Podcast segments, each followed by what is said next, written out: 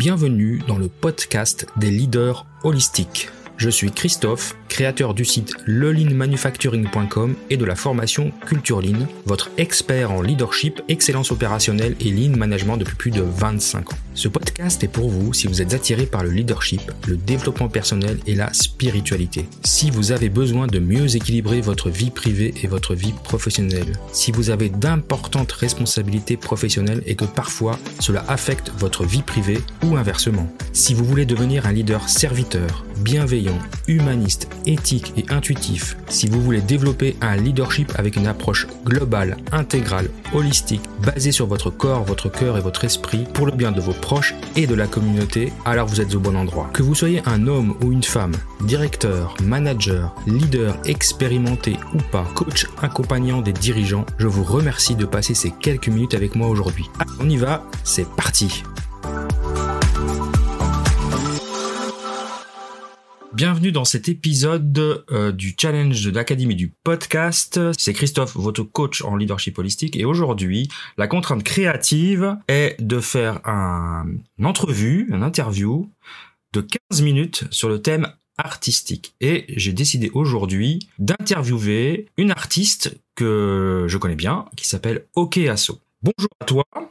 Bonjour Christophe. Alors, première question, depuis quand es-tu artiste et pourquoi? J'imagine que j'ai été artiste euh, depuis toujours en fait. Mais là où ça s'est révélé, c'est quand je suis allée euh, étudier au Swaziland. Donc euh, j'avais 16 ans, 16-17 ans. j'avais décidé qu'il fallait que je fasse un bac international. Il se trouvait qu'à l'époque, je vivais au Mozambique avec mes parents. Et, euh, et donc il, il, existait ce collège euh, qui se trouvait au, au, au Swaziland, c'est un collège euh, d'unité mondiale, on, si on prend la traduction comme ça littéraire. Et dans le cadre de ce bac international, eh bien, euh, j'ai choisi une option qui était l'art parce que j'avais de l'affinité avec euh, avec avec ce domaine. Et c'est là que j'ai rencontré euh, mon professeur qui est devenu un, un, réel mentor pour moi. Et c'est lui qui, euh, qui m'a révélé, qui a révélé le côté artistique chez moi. Oui, alors parce qu'il faut préciser que tu es suisse d'origine béninoise. C'est ça. Enfin, métissée, on va dire. Donc, moitié suisse, moitié béninoise. Et donc, tu as passé une partie de ton enfance en Suisse et une autre partie de ton enfance en Afrique, en général. Exactement. Ok, donc là, c'était tes débuts. Donc, tu avais 16 ans Voilà, j'avais 16-17 ans. Et tu as commencé à quoi? À peindre? Oui, exactement. Donc, on a commencé d'abord avec la peinture. Bon, beaucoup le dessin, évidemment, parce que c'est, c'est quand même des médiums qui sont euh, très faciles d'accès. Et, et, et, voilà, donc j'ai d'abord commencé à, à, dessiner un peu de tout, euh, des personnages, des natures mortes, euh, des natures pour en trouver un petit peu le domaine. Et puis là, finalement, après, ça s'est euh, révélé pour moi beaucoup plus euh, passionnant le, la peinture, ouais. La peinture. Mais pourquoi ce mentor enfin, Qu'est-ce qu'il a, qu'est-ce qu'il a fait selon toi pour te révéler ton côté artistique? C'était, ça a été, qu'est-ce qu'il a déclenché? Est-ce que tu arrives à savoir ça? Alors, je dirais la notion de tous les possibles.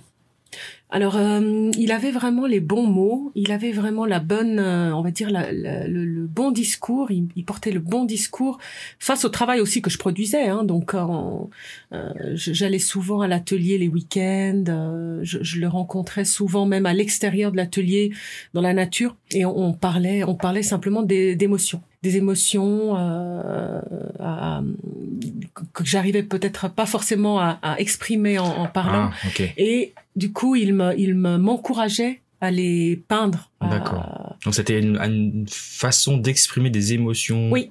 refoulées, en tout cas intérieures. Oui, ou, ou, ou oui. sur lesquelles j'arrivais pas à mettre vraiment des mots ouais, ou okay. des choses comme ça.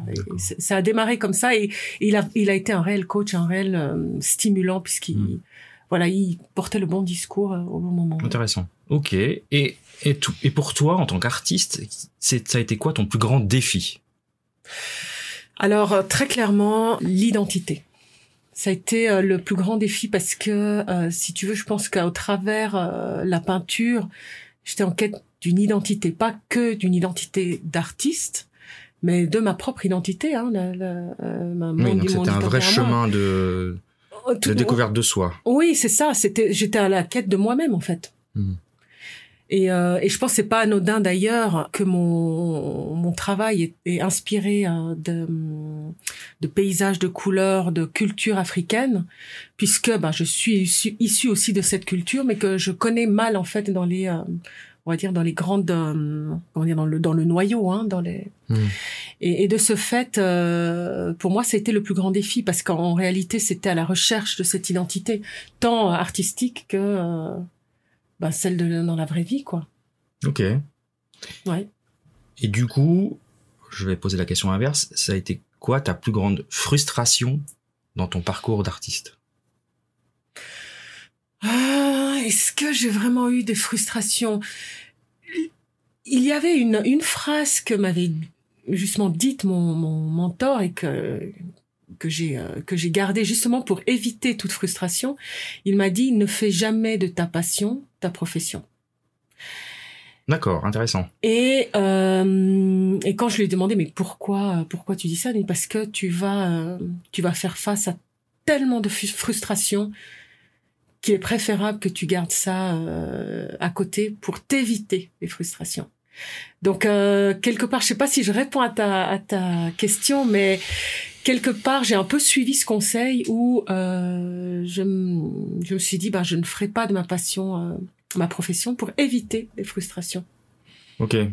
Parce que à l'inverse, on dit, on dit beaucoup, en tout cas maintenant, on dit beaucoup euh, l'inverse, c'est-à-dire fais de ta passion un travail, parce que du coup tu travailleras jamais, mais tu feras que, que des choses passionnantes. Donc il t'a fait, il t'a fait le conseil inverse. Et, Oui. et, et du, et du coup le résultat, c'est que tu ne vis pas de ton art. Alors je ne vis pas de mon art, mais je, je vis pas de mon art, c'est vrai, mais je ne fais que ce que j'aime dans mon art. C'est qu'on ne m'impose rien, on me, j'ai pas de contraintes particulières. Ouais, ok, je comprends. et, et par conséquent, euh, je, lève- je laisse vraiment libre cours. Je suis pas influencée par par aucune pression externe. Et de facto, j'évite les frustrations et je ne développe que ce qui me plaît. Ok, ça je comprends. Et ça, ça t'arrive de, de, de quand même de faire des expositions, de, de participer à des manifestations? Enfin, ton art ne reste pas juste enfermé chez toi.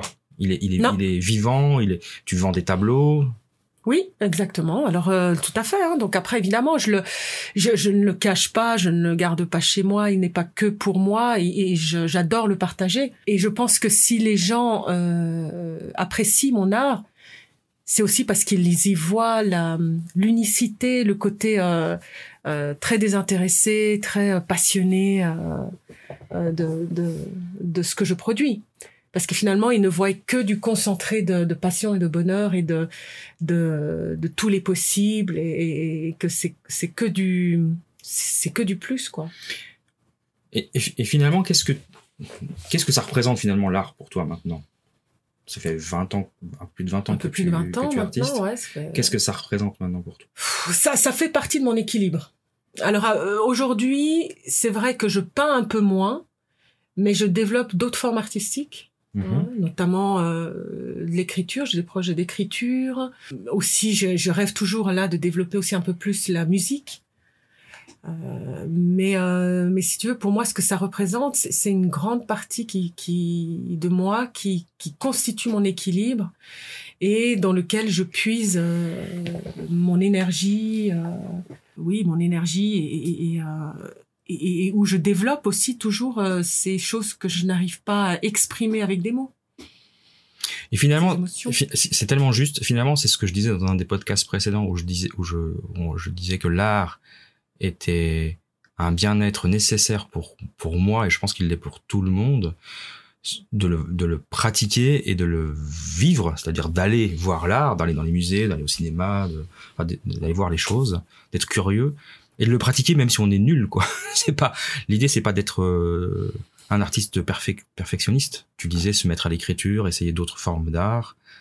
Euh, ça n'a pas besoin d'être parfait et Non, ça a besoin d'être sincère. ça a besoin d'être sincère et, je trouve que ça vraiment fait partie de l'équilibre personnel. Ouais. Voilà. Ça a besoin d'être sincère, ça a besoin d'être vrai, authentique. Euh, je pense que et et ça, ça a besoin aussi de générer des émotions ou des questionnements hein, sur euh, sur la société, sur euh, sur nos modes de fonctionnement. Ça ça a ce rôle-là, hein, là. Qu'est-ce tout à fait juste et justement le, le qu'est-ce que euh, alors en Suisse c'était c'était la même chose qu'en France finalement en cette période de pandémie où on a été confiné où l'art a été relégué à une chose non vitale puisqu'on a fermé les musées, on nous a empêchés de sortir, d'aller de, de, au cinéma, euh, d'aller au concert. L'art a été vraiment considéré comme un bien non nécessaire, non indispensable à la vie humaine. Qu'est-ce que tu penses de ça? Alors, je pense que en contrepartie, ce qu'on a pu aussi observer hein, pendant la pandémie, bah, c'est euh, des cas de dépression, euh, on va dire en augmentation.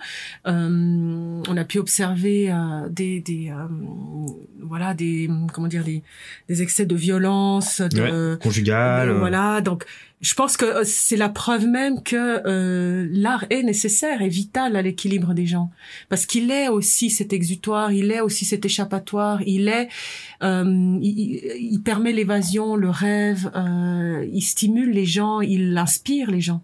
Donc c'est une vraie nourriture spirituelle. C'est une réelle nourriture et on peut, on a pu observer pendant la pandémie que justement couper les gens de cet accès en fait à l'art, bah on a pu constater, hein, voilà les les dépendances qui ont augmenté, les dépressions, les, les, les violences. Euh, et donc, euh, je pense que c'est la preuve euh, tangible que l'art est vital à la société. C'est vrai, c'est vrai, c'est une belle démonstration. Je suis pas sûr que nos gouvernements l'aient encore bien compris, mais en tout cas, ça a été tout à fait prouvé par de nombreux experts que que le confinement nous a tous rendus un peu fous, n'est-ce pas, et que le manque d'art a été une des causes principales de tout cela. Voilà. Très bien, on va presque, on arrive presque au bout. Euh, petite question un peu, euh, que je pose toujours à mes, euh, à mes interviewés. Euh, quel serait le conseil que tu donnerais à ton toi-même d'il y a 15 ans? Je pense que voilà, le conseil que je donnerais, c'est de se faire un peu plus confiance.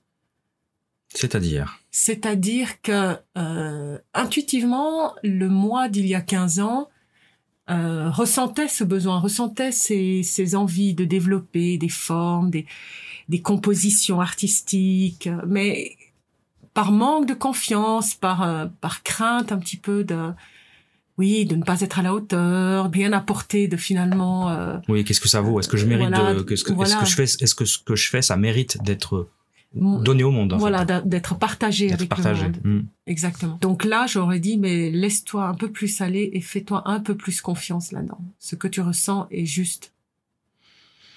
J'ai une petite question euh, très basique. Euh, Qu'est-ce que ça a fait quand tu as vendu ton premier tableau? C'est quoi que tu as ressenti? Oh, On la voit sourire là tellement. Elle pétille, il y a tout qui pétille, hein, ça veut tout dire. Hein. Bah, c'était incroyable. C'était euh, bon. Déjà, il y avait une forme de reconnaissance. J'ai ressenti une forme de reconnaissance. Euh, je me suis dit waouh, on, on, on s'intéresse suffisamment à, à, mon à mon œuvre pour euh, donner de l'argent pour euh, pour l'acquérir. Je me souviens très bien. C'était euh, lors d'une exposition internationale au comment c'est le c'est le Palais de Beaulieu à Lausanne? À Lausanne, Palais de Beaulieu, ouais. C'est le Palais de Beaulieu à Lausanne. C'était ouais, c'était là-bas.